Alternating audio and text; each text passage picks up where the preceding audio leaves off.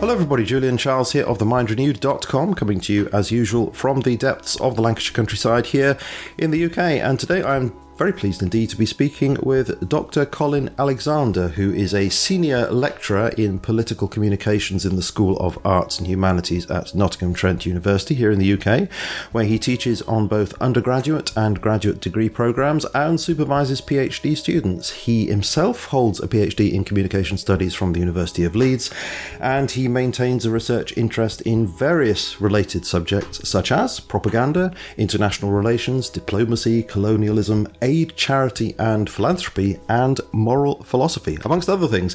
Dr. Alexander, thank you very much indeed for joining us on The Mind Renewed.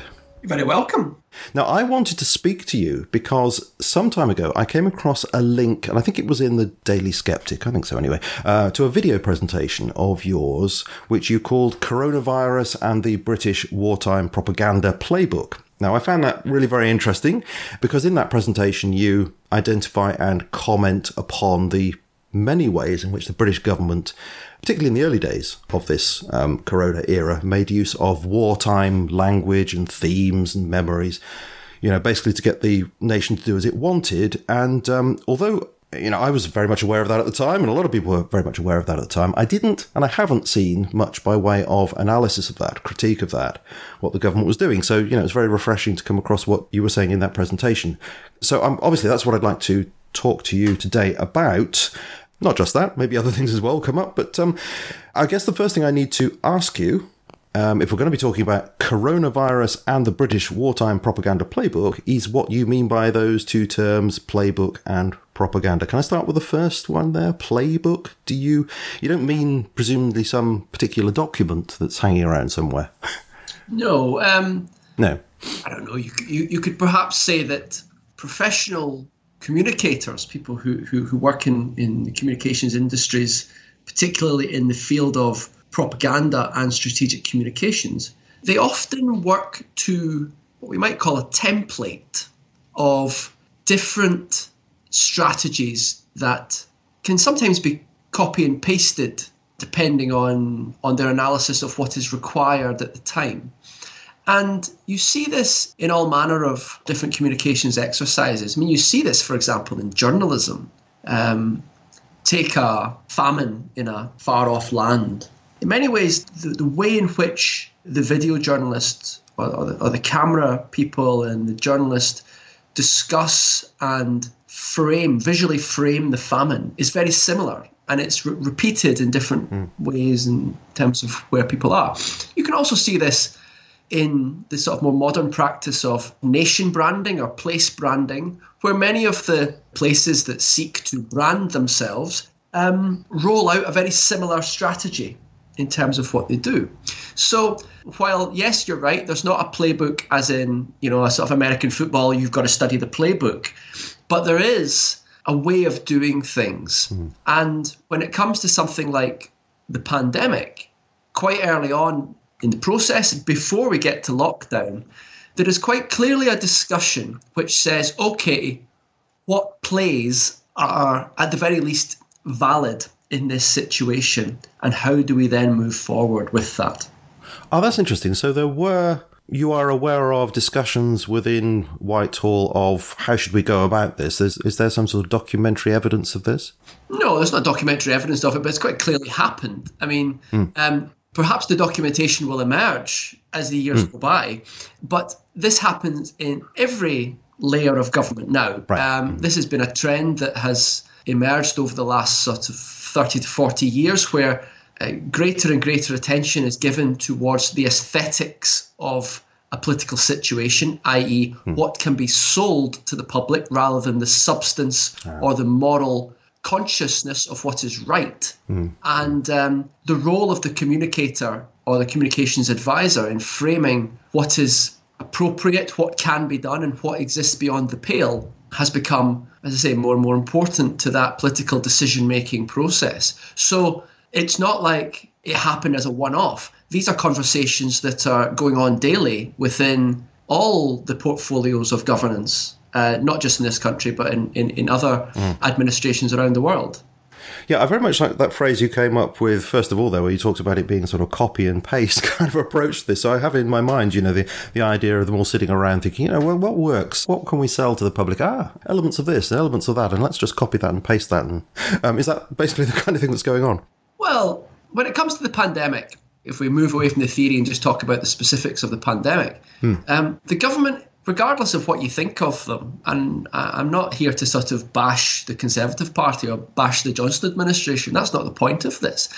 The reality is that the government, whoever it was, in whatever country, was faced with a question that had not been faced before in terms of a pandemic in the digital age. And when it comes to deciding what do we do, the closest, my understanding at least, is that the closest playbook that they have goes back to World War II. Uh, you know, this is a time of total war where all the different sort of faculties of society are going to have to engage with this. Mm. Um, perhaps some industries are going to have to be converted into dual purpose industries.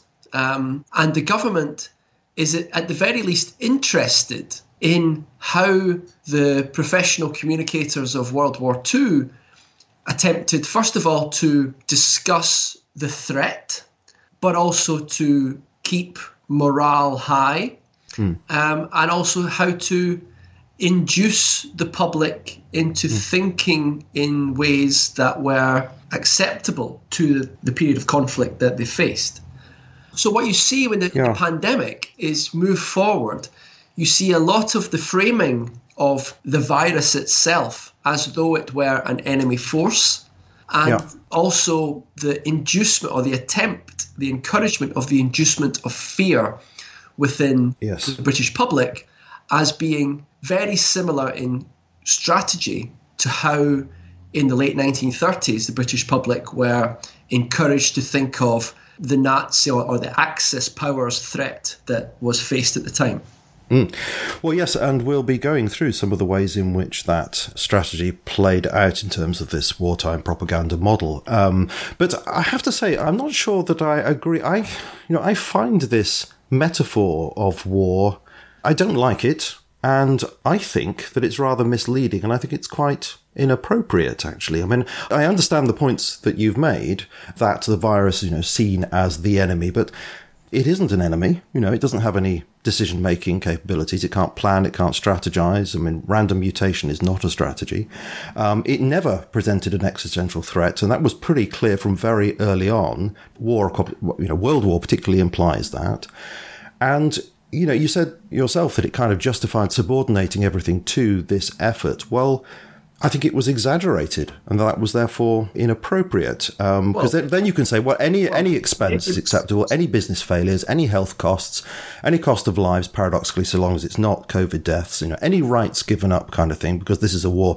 That seems way out of proportion to the threat that was presented to us at any time, except perhaps the very, very beginning. Well, that's um, so, that's you know. my precise point that I'm making. Uh-huh. It, it mm-hmm. is that. Um, you can. I mean, I'm, I'm not here to argue the moral point as to whether the the and, and or why the government did this. You, you you would have to do sort of extensive interviews with with the major decision makers to understand why they did this. Hmm. But certainly, I agree with you that the virus is not the Nazis. It's not Imperial Japan.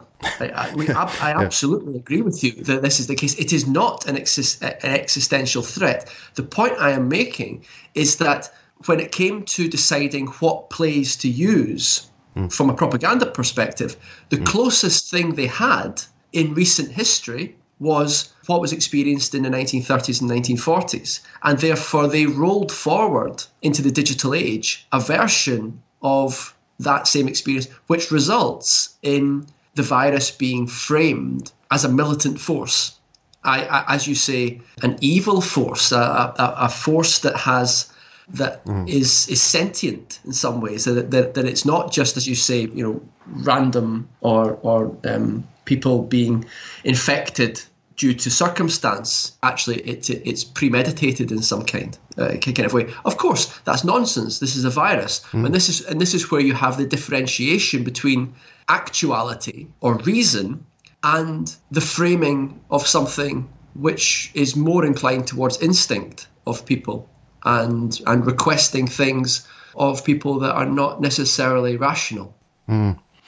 Well, I mean, it also strikes me that um, the shaping of this narrative also helped to craft the narrative for the solution as well. You know, because really, very, very early on, we were told that the vaccine or the vaccines are the way out of this. And of course, there's been a lot of debate about that ever since. Um, but the very fact, you know, you've got an enemy and we've got this existential threat, and then so what? There'll be a solution, you know, like the troops coming in at the end to rescue us, or who's going to be first to, you know, to develop the, the nuclear bomb, you know, the atom bomb to sort out the war, sort of thing. That seemed to frame that whole approach for you know the technocratic solution to the problem right from the beginning yeah. and and I feel that uh, it was inappropriate as well because it actually you know, if I was if I'd lived through the war years, I think personally, I would think, you know, this is such an overreaction. It, it sullies, you know, the memory of those people who did go through something like the war because this I mean, is not really comparable. So, from a communications point of view, you're, you're, you're very on point here. That if this had happened in the 1970s, most people, I still think probably the majority of people in British society, would have memory of the war. Mm. And if the government was to turn around and start saying all manner of linkages to the conflict that it did, people would say, this is. Mm. So the, the strategy that they apply is because in communication terms, we've moved from a position of communicative memory, where one generation tells the next generation of the story of the conflict to cultural memory. Mm. And, and when things move into cultural memory, i.e., bar a handful of people, most people who were involved in World War II have, have now died. What you have within the cultural memory phrase is more freedom for creative narrative, let's call it that, around it. So yeah. cynical manipulation of such so, things. Yeah, okay. And sure. you see this in, in you know in various sort of forms of popular culture, hmm. where it doesn't really matter as much as to how true it was. So rather than people thinking of the war as being just awful and a real test of spirit and a real test of resolve and, and an extensive hardship mm. both physiologically and emotionally, mm. it becomes this kind of finest hour and this real romanticized oh, um, nice. notion in people's minds. And Such that we bring in Vera Lynn. but we'll talk about that in a minute.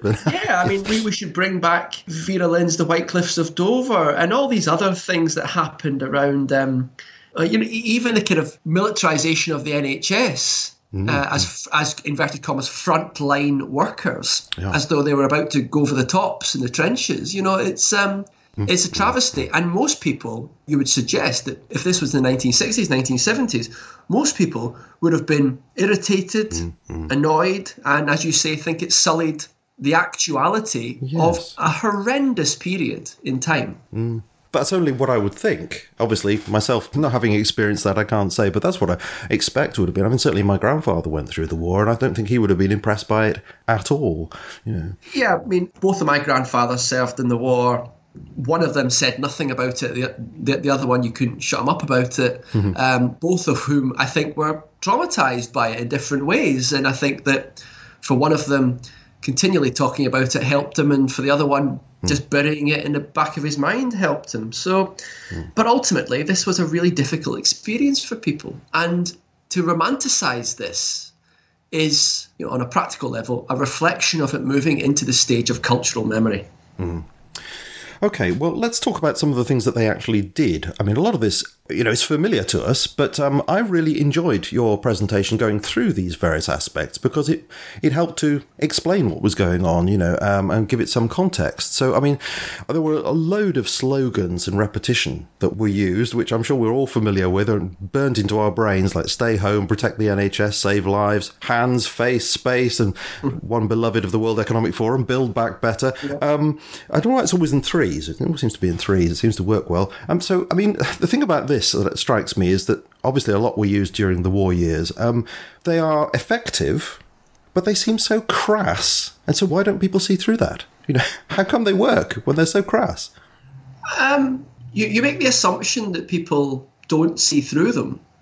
People do understand that it's a slogan, but ultimately, in a period of stress, for me, I think comfort is found within the slogan. It's something that the, the person can go about in their lives and repeat to themselves, repeat within their conversations. Um, they come in threes because they're systematic. So there's a beginning, a middle, and an end to them. and so it, it, it again, it, it resonates well within the human mind.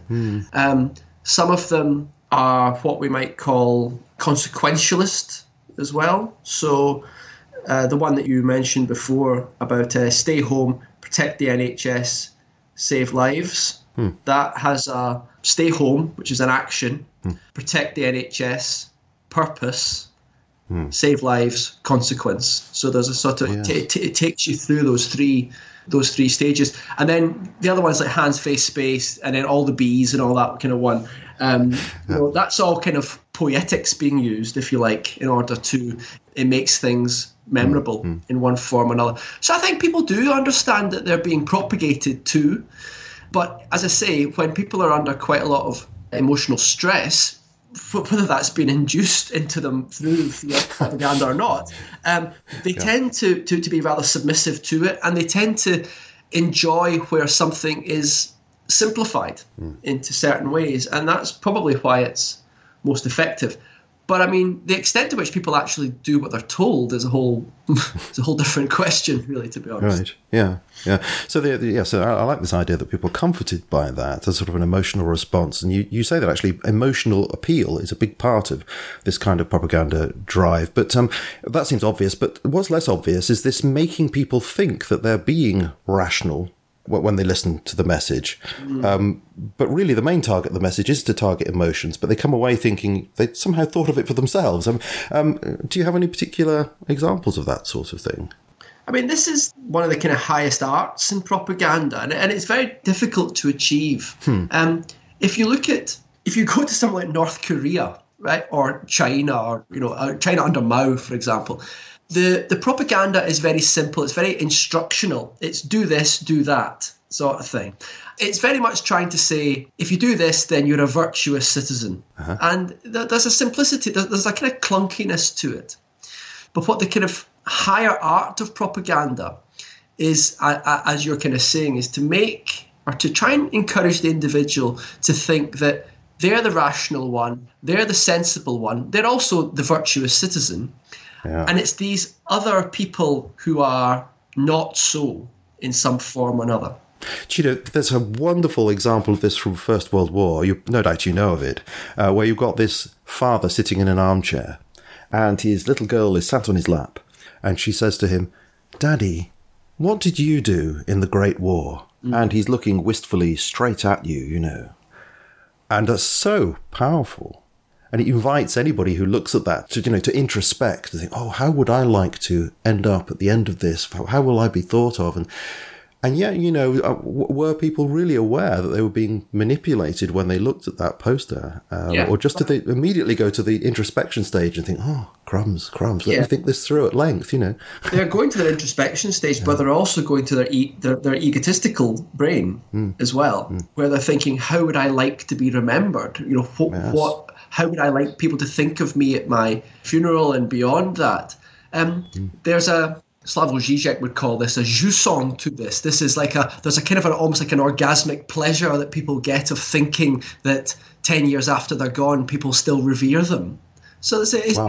there's a sort of gross gross egoism behind this. And this is one of the things that propaganda tries to do. It very subtly tries to encourage you to think egotistically, but also to seduce yourself because quite often you think that you're being compassionate, you're, you're being a conciliatory, you're being a, you know, a good citizen, uh, a good member, member of community. But ultimately, what propaganda is really saying to you is it is flattery and it's attempting to get you to think in egotistical ways. But as I say, this is a this is a quite a high art in how this is achieved. Yes, when I looked at that poster, I thought that was clever stuff, actually, the way that was crafted. And in fact, what you've said here reminds me of a, a piece that you wrote on propaganda and philanthropy. a lot of that seems to connect with that. Maybe we'll come on to that um, a little later because that's a fascinating subject. Sure. Um, another thing is that um, you talk about the propagandist talking to the audience rather than about the audience. And we saw, of course, an, an awful lot of that, particularly with those, you know, five o'clock um, announcements that Boris would come there on the on the TV and he'd be standing there in the middle of the two experts either side, and he they, they would sort of discuss more data, and then he would sum it up and speak directly, you know, to the individual TV watcher. The five um.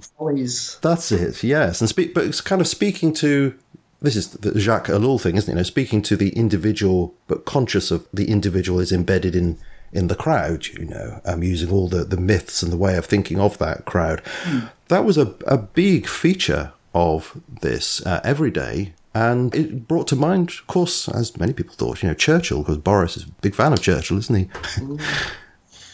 well, I mean, Churchill was at least partly a soldier. Would anybody want Boris in their ranks as a soldier? I mean, Anyway, so, come on, chaps. Come well, on, chaps. Let's get them. I think be, cover would be blown. Let's just say quite quickly. Mm. Um, yeah, I mean, I, I just uh, perhaps on a side point to this. Um, mm. During the Vietnam War, the press briefing at five o'clock used to be called the five o'clock follies um, because you'd have journalists out in, in the field monitoring the situation of what was going on in the war, and then the American government would tell them this is what's going on in the war, and all the journalists would be like, no, it's not. um, but unfortunately, we don't have that because everybody was stuck in their houses. Um, yeah. So, in many ways, what happened with the five o'clock briefings was that every not everybody, but lots of people would tune in, and it would be their daily dose of what's going on in the fight in, in the pandemic. Mm. And so you would have Chris Whitty, um, Jenny Harries, people like that saying, these are the number of dead, these are the number of infections, and all these sorts of things. And then Boris Johnson would, mm. or or one of his um, uh, ministers would say something along the lines of to give give a briefing report. But ultimately, whether you're a journalist or a or, or a member of the public, you had virtually no way of substantiating what was going on or not because you were um, not quite mandated, but you were certainly very much encouraged to stay home. And what was seen as virtuous citizenship was to remain in your house. Stay in your bunker. Stay. or the virus bombs are, are dropping on you. Well, yeah. Sorry. Um, yeah, I mean that was then uh, Boris was there in the centre, and it was his job to speak to the TV, but also uh, to um, speak of the certainty of victory, wasn't it? We'll we'll get through this together. We sh- we shall overcome. And I, I kind of again thought of uh, you know Churchill and the uh, you know we shall not flag, we we yeah. shall not fail, that sort of thing. well, that's and yeah, I mean that's one of the clearest militarizations of, of, of the whole scenario was, you know, we will defeat this disease and I use the word disease with inverted commas here because mm. at the start of the whole scenario, kind of winter 2019 20, this is an illness, a mild illness for most people. I don't know if you've had it, I've certainly had it, and it was a few rough days and then I was okay again. Um, I've not had it actually, so I'm yet to have it. But of course, I'll probably get Omicron. So yeah, well then, all right. And, and, I'm sure that for some people it has been more serious than others, and we don't quite understand sure. why for some it is than others. Mm. Perhaps it's genetic, whatever. That's a kind of byproduct. of Many factors, yes. But sure. what you see by kind of April May time is Boris Johnson referring to it as a disease. And it's not a disease. Cancer is a disease. It is an illness which your body's immune system should fight off. Mm. Um, you don't tend to just kind of fight off cancer. So there's a very big distinction between illness and disease. And again, you know, we, we don't have the documentation here, and it might have just been done by uh, communications advisors telling Boris Johnson or scripting Boris Johnson to say this, but quite clearly there is a a, a change in the language and change in the tone from illness to disease yeah. after sort of six weeks or so of lockdown. Hmm. Um, that for me is a clear indication of what is going on. Are you aware of when the term COVID 19 came in? Because that is coronavirus disease, isn't it? Yeah, I, I, I don't know when we started using the word uh, oh. COVID 19. It was pretty quick. Hmm. Um, but certainly we were still referring to coronavirus. Um, but I think the word COVID 19, I think the term COVID 19 was certainly before lockdown started. Hmm. Because I, I, when I was sort of doing my initial study of the propaganda environment in the sort of February, early March of 2020, the word COVID 19 was circulating relatively freely. But then, mm. and I think it's because, you know, the, the actual technical name for it, the kind of SARS, whatever else, is Mm. A bit of a mouthful for people. yes, SARS-CoV-2 or SARS-CoV-2, yeah. Um, or as Dr. Bean is now saying, SARS-CoV-3 and uh, COVID-21, um, uh, because it's different, you know. um, um, sure. One of the most prolific users of the word COVID was Jacinda Ardern, the Prime Minister of New Zealand, oh, who right. became a bit of a kind of not a celeb, but she got quite a lot of notoriety because of what was seen at the time as being a a responsible way to handle the pandemic. You can debate whether it was or not, mm. although perhaps the tables have turned quite a bit given the the vaccine mandates within New Zealand at the moment. But yeah. she certainly was. Um, there was quite extensive international coverage of Jacinda Ardern's public addresses, and she she wasn't calling it COVID nineteen; she was just calling it COVID. And what you see within journalistic circles and also political circles is that people begin to take note of what others are doing, and then it kind of bandwagon snowballs from there. Yeah, sure. Uh, I just want to come back to these experts who were flanking uh, Boris. Yep. Uh, you know, Chris Whitty, Patrick Vallance, Jonathan Van Tam, or whoever it was. Um, you know, they were very much on show to the nation. We're following the science, so this is not just you know politics. In fact, this is mostly about science, that kind of thing. So, was that a feature also of the world wars? Um, you know, the public demonstration of following the science, following the experts, to your knowledge. Well, I mean, politicians would I mean, well, first of all, we we don't have the media communications technologies to have live briefings, live televised brief, yeah. briefings as we would have. Mm. But certainly, I think that the what I what I can say is that there was certainly an emphasis within, first of all, the Chamberlain, and then within the Churchill administrations, to be at least on the same page as the military generals of the day. Um, privately, particularly with Churchill, they vehemently disagreed with him, and to some extent with Chamberlain as well.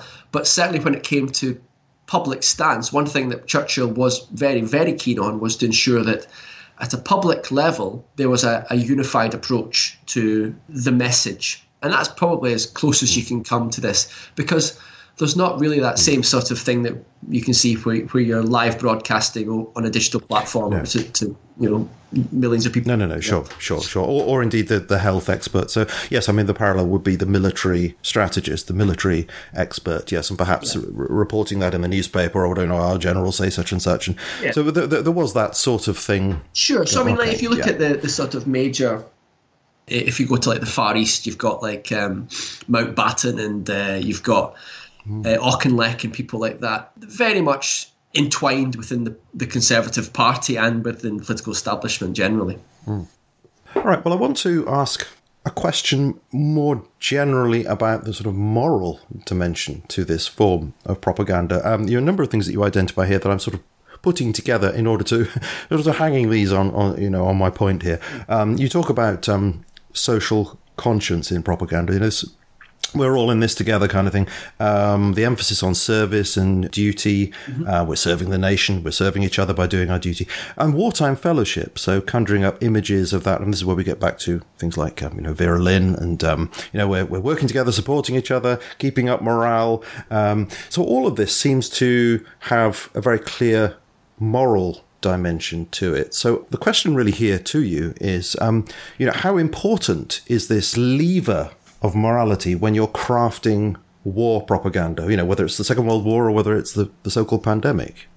Uh, there's a bit of a dialectic when it comes to morality and propaganda. Hmm. I mean, ultimately, what the, the propagandist is, well, maybe we just have a quick definition of propaganda in that oh, yes. propaganda sure. is about the manipulation of a mass audience on the grounds of self interest. Okay, that's okay. roughly speaking what we're talking about here. So, yeah. um, who, whoever the propagandist or whoever the whoever is being represented by the propagandist is ultimately trying to serve their own interests, whatever their, their own interests are. So propaganda itself exists within within a sort of moral vacuum. It's not saying, well, I don't like radio, so I'm not going to use radio. I don't like television. It uses whatever technology is available to it in order to proliferate its message. Um, the moral dimension here is actually goes to the, the crux of philosophy's or, or you know, moral philosophy's question as to what it means to be good, inverted commas, good, which is one of the reasons why I you mentioned my work on philanthropy. This is one of the key mm. philanthropic questions that we ask is what is good? What does it mean to be good? Um, you can put this down to sort of two conceptualizations. You've got the kind of Aristotelian uh, concept of virtue. So the idea that what virtue really means is to how to be a good citizen or how to what Aristotle calls flourish within the polis. Hmm. And, and so Aristotle talks about these different virtues that people can have, which will help them to access the polis and also to to flourish and to become uh, well regarded within the within the polis. So a lot of what propaganda tries to do is to encourage people to do this in some form or another, and it alters its message based on whatever the polis is up to at the time. And in this case, in the case of a pandemic, the polis or the hegemonic coalition of the polis are saying, if you want to be a good a, good boy, a good girl, this is what you do, right? It's it's all these sorts of things like wash your hands, wear a face mask, get vaccinated, you know, stay at home, whatever it is, um, go and help your neighbour out, etc., etc. However, what we have in moral philosophy is this contest between sort of Aristotelian vers- uh, concepts of virtue and the role of the of, of, the individual within the polis, and the more sort of Enlightenment era questions from people like Immanuel Kant on what is moral consciousness. Mm. So the idea of internalizing consciousness and saying, well, the way in which we benefit society is by all being true and pure to our own individual conscience, listening to our conscience, and then moving forward and engaging in sort of debate within the public sphere as to what goodness is. So, what in this pandemic, and what governments do most of the time, but particularly in periods of crisis, is that they almost say the availability of individual moral conscience is now more limited than it was before. What we need right now is the virtuous citizen, the person who is flourishing within this polis that we are describing to you, which may or may not be a propaganda in itself. um, yes. So, what you see here is propaganda trying to push people towards virtuous consciousness and trying to discourage people from having individual consciousness, because individual consciousness might lead people towards perhaps more rational thoughts of, mm. you know, if I go out for two walks today, that doesn't make a blind bit of difference, okay? Or if I am to drive my car to the Peak District and go for a walk on my own with the dog, that's fine, you know. Or perhaps it's people beginning to think about specific aspects of vaccination hmm. or not. I talk to my students about this. Does this 21 year old fit healthy young man or woman require a vaccination against something which has a 99.9% chance of survival against? Well, no. So you, you have all these questions around what is virtue and what is the individual's moral consciousness. And propaganda kind of plays these two things off against each other. Yes. So we're very much in this situation discouraged from entering into a conversation with our own conscience on such matters. Yeah. But rather, we're directed towards the flattering of ego, aren't we? So, yeah. So, so, so, a lot of this, if you obey these things, then you can feel to yourself, well, I'm a good person because I've done what the government's telling me to do, which is a very surface kind of response. But it is the Aristotelian kind of precisely. It fulfills that. It fulfills that, doesn't so, it? Yes. So it's essentially like you're not actually analysing whether the polis itself is virtuous you're you're only analyzing how you flourish within mm. it. Mm. You're almost engaged in a kind of amoral questioning where the polis is the polis is the polis and I'll just do what I can to exist within it. Not that mm. you know the polis may well be fundamentally wrong. I mean, you look at something like climate change where we continue to hurtle towards environmental degradation catastrophe and yet the polis keeps telling you to eat meat, fly around the world as you like. You know, actually, that's seen as virtuous. That's seen as, as prestigious within the polis to do this. When actually, what most of the scientific argument says is you need to move more to a plant-based diet. You need to be far more ecocentric in your decision making, and you need to stop doing all these things. But ultimately, the polis says no because the polis is a sort of pro-capital, pro-GDP enhancement kind of um, framework. Hmm. Well, we may have differing views on those details. However, I take your point. But uh, one thing that occurs to me is uh, I've got here a quote from. Well, he was the vaccines minister, Nadhim Zahawi. And I've got a quote from him here. And what you say, I think, might actually help me to understand what he said, because he said in Parliament uh, last year, talking about these vaccine passports, he said, it goes against everything I believe in. I thought it was a remarkable statement. It goes against everything I believe in. But then he still said, it's the right thing to do. And I thought that that was an extraordinary thing to say. But it seems to fit what you've been saying. It's the right thing to do from this polis Aristotelian sort of mentality, but I'm not happy with it in terms of my own conscience. But those are two separate things. You know? but but they're not two separate. I mean, I mean, exactly as I would say, but also you enhance my point, but at the same time, you see the contradiction there, or the dialectic, mm-hmm. I guess, between mm-hmm. um, between the these two things. And um, do you think he swallowed his own propaganda, though, his government's own but, propaganda, but, but, or was he just see, he's just living in, in the political reality and the, having to say something absurd? The problem. Well, I mean, politicians have said all manner of absurd things over the last few years, and yes, that, and indeed continue to do so. But um, what you see here is actually quite a, a dangerous thing mm. where we kind of exist in this age where, you know, in a sort of perhaps a neoliberal sense, it's like kind of everybody's got mm. ethical red lines until somebody offers you a hundred grand, and then you kind of, well, I'll, uh, yeah. I'll just kind yeah. of forget about that, or, or, or, or, they become a bit hazier. And um, I think ultimately what Zahawi's kind of saying here is like, well, he's ultimately disagrees with it, and you know, I think the the vaccine question is, is open to interpretation. But when it comes to vaccine passports mm. and the exclusion of people from regular social life mm. based on compliance of that kind, I think that's an incredibly dangerous place to go. Absolutely. Um, yeah. So Zahawi is sort of saying he acknowledges that, and as a as a sort of one nation conservative, that's you know pretty cons- consistent with his his other um, uh, rhetoric in in his political career. But ultimately, what you see here is that he is now the vaccines minister. He's been given this portfolio. He wants to flourish in the polis. He wants to to yeah. have a political career. He wants to be. He wants one of the big jobs mm-hmm. in in the cabinet office. You know, he he perhaps wants to go on and do other things with his life, and he and he thinks to himself, if I do not say this, then, well, it then creates an uncertainty as to what the future, as to what remains in the future. This is what we call the Ellsberg paradox. But um, anyway, we can get on to okay. That's another. So one thing I would be I would be interested to know. Obviously, one doesn't know what's inside his head on it, but I wonder whether he would actually, based upon what you have been saying about these two forms of morality, as it were, um, that he would actually feel virtuous in both senses, saying, "I'm not happy with this."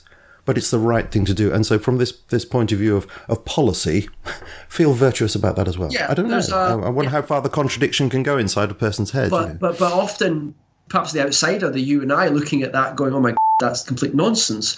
Hmm. But for him, it offers sanctuary in his own mind. Hmm. So contradiction, yes, contradiction can be to an outsider can be a frustration, can be a you know there can be all sorts of question marks uh, but also contradiction can be helpful for people as well. So we're not just trying to manage contradictions in our lives, they also have a functionality in that they allow us to rest easy in one sort of realm or another, even though the outsider might sit there and go, but how can you exist with that conflict? But actually, mm. it, it, it helps to resolve the conflict. I, I think I see what you mean. He had to have a foot in both camps um, even though you know it, it, was a very embarrassing moment um, for him. Um, can I just come back to some of these things that you note? I mean, one that I find is fascinating is the involvement of the monarch in wartime propaganda, and of course also in what we've been experiencing. Um, the Queen was, you know, broadcasting to the nation. Thanking people for following government rules and for staying at home and coming together to help others and all this. And, and in her speech, this is 2020, uh, in April 2020, she even quoted, We will meet again, you know, the Vera Lynn thing. And uh, it's fascinating to me that she would be sort of dragged into this uh, willingly, no doubt, you know, it's part of her civic duty. um, and yet this also is reflecting this wartime tradition, you know, the George VI and, the, and, and Queen Elizabeth, you know, walking over the rubble after the Blitz and all that. It's fascinating. This there is this dimension to it as well. Yeah, but I mean, I mean, the Queen didn't write that. She has she has hmm. communications professionals who, who who who write that for her. Yes. Um, she obviously she, she obviously has to agree to say it.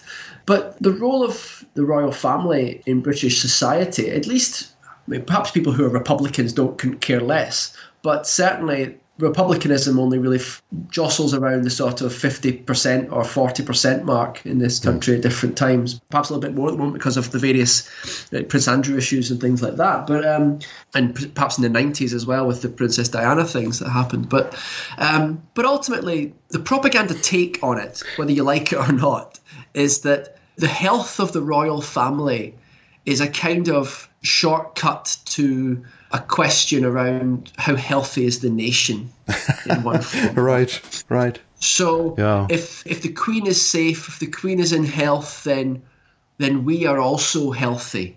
Um, yeah. And, and, and particularly because the Queen has been on the throne for so long, she's seen as this kind of uh, going back to the sort of cultural communicative memory sort of thing. She is seen as this kind of link to our past. I mean, like the vast majority of people in society have only ever known her mm. to be their um, to be the head yeah. of state. I mean, you know, uh, sure. my parents are both in their uh, in their mid seventies, so, so so, so they were kind of children when uh, mm. she when, when she when she came to the throne, but they certainly don't remember her father really. Mm. Um, mm. So for for most people, she's this kind of mainstay. Um, it'd be interesting to see how once she does pass away, what how, how that kind of dynamic emerges. Certainly, the, yes. the propagandists of, of the royal household will be very clear to try and instill that sense of, again, the, the health of the new monarch uh, represents the health of, of the nation. And and by the way, you see this not just in Britain. Um, mm. You know, if you look, if you go to somewhere like North Korea, where you see the transfer of power from Kim Il Sung to Kim Jong Il to Kim Jong Un, there's that very much that sense perhaps we might see it as happening in quite an odd way, but certainly you have that sense of the destiny of the nation and the health of the nation is confined within the health and the circumstances of, of their supreme great leader. yeah, it is. It's quite amusing though in a way. This idea that she's our, our leader, our, our, monarch, symbolizes the nation. Um, uh, the reason why I keep chuckling throughout is because I came across a fantastic little bit of a Wikipedia entry here about the the address she gave on the fifth of April, 2020. Let me just read this because it, it says something about what we've just been saying, mm. but also something about the I don't know the artificiality of this whole sort of propaganda situation. Absolutely. Yeah. Here we go. Just let me quote this because I just love this. Um, on the fifth of April, 2020, the song "We'll Meet Again" was echoed by Queen Elizabeth II in a television address she delivered addressing the COVID 19 pandemic. For the 75th anniversary of VE Day, uh, Victory Europe Day, um, Lynn and Katherine Jenkins duetted virtually, Jenkins singing next to a hologram at the Royal Albert Hall which was empty due to the COVID 19 pandemic. I just, there's something about that um, which just I don't know, just says something about the artificiality of the whole setup, you know, because obviously the Queen does not embody the nation, um, and this wasn't a war, and somehow that little paragraph there sums it up for me. Yeah, I mean, there, there, there's quite a famous French philosopher called Guy Debord who talks about the society of the spectacle and how essentially everything is reduced into this spectacle where even the deceivers are deceiving themselves in some way. So even the propagandists are actually kind of believe something to be true. But ultimately, what we really have is a series of images of a pseudo world which combine into the mind of the individual to create a worldview which is actually very much detached from the actuality of the world in terms of that sort of theory of everyday life that somebody like um, Henri Lefebvre talks about. Fascinating stuff, and uh, you know, I would like to go on talking about uh, the the philanthropy dimension, but unfortunately, I am certainly this end running out of time, um, and I think to talk about that in two or three minutes, I don't know whether you could have a quick go at it, but um, what do you think? I mean, all all I can say is simply that I go back to this idea of what is good in society. And, mm. and and what propaganda is often trying to do is to split things into being this is good and this is bad. It, you know, pro- propaganda is ultimately a pretty simple thing that it's trying to do. It doesn't want to communicate difficult concepts. It doesn't want to tell you things about in t- great technical detail. Um, one of the reasons why Chris Whitty, for example, was kind of slated was because all these slides had all these graphs going everywhere, and mm. people were like, ah, we, we, we, don't have a clue what you're talking about, sort of thing. So he was quite ineffective as a propagandist. Um, to move it into philanthropy is simply just to say that philanthropy is seen as a wholly virtuous concept. Mm. You know, the very fact that philanthropy is called good cause, is referred to as good cause, asks us to think about everything that is done perhaps in the non-profit industry as being inverted commas good. Mm-hmm. The only thing that I really say from from a very basic standpoint is that some of it is better than others. And it really depends on how you think about the structure and the various agency that, that, that different organizations have in society. You know, wh- what is the role of government? What is the role of the NHS to provide healthcare? What is the role of the police force in terms of enforcing certain things? What is the role of the military in society? You know, all these sort of questions are kind of forebearers. And then you can move forward and say, well, just how good is what this charity is doing? Perhaps, maybe it's well meaning, maybe it's not, but perhaps it ends up perpetuating the very issue that it's claiming to wish to resolve in some form or another. Or perhaps actually it has malicious intent in that it's set up as uh, the founders well know that something is not a resolution to any social problem at all. Mm. So essentially, my work on charity really tries to look into this concept of what is good. Right. What, first of all, do people understand as being good? And from a propaganda point of view, how are we told to behave as good. And, and often what charity tries to do is this kind of easy way of doing things, when actually to be wholly virtuous requires a lot of effort, a lot of intent, and a lot of checking of oneself. And also, what charity says is give us a fiver a month and go away and don't think about it again. So it's a right. easy way to it or, or I'll give you a fiver if you play some music to me and I'm entertained. Yeah. Well, that, um, that, and, that, and that's the transact the, the sort of transactory nature of charity. And again, goes goes mm. back to egoism, where people are sort of saying, mm. well.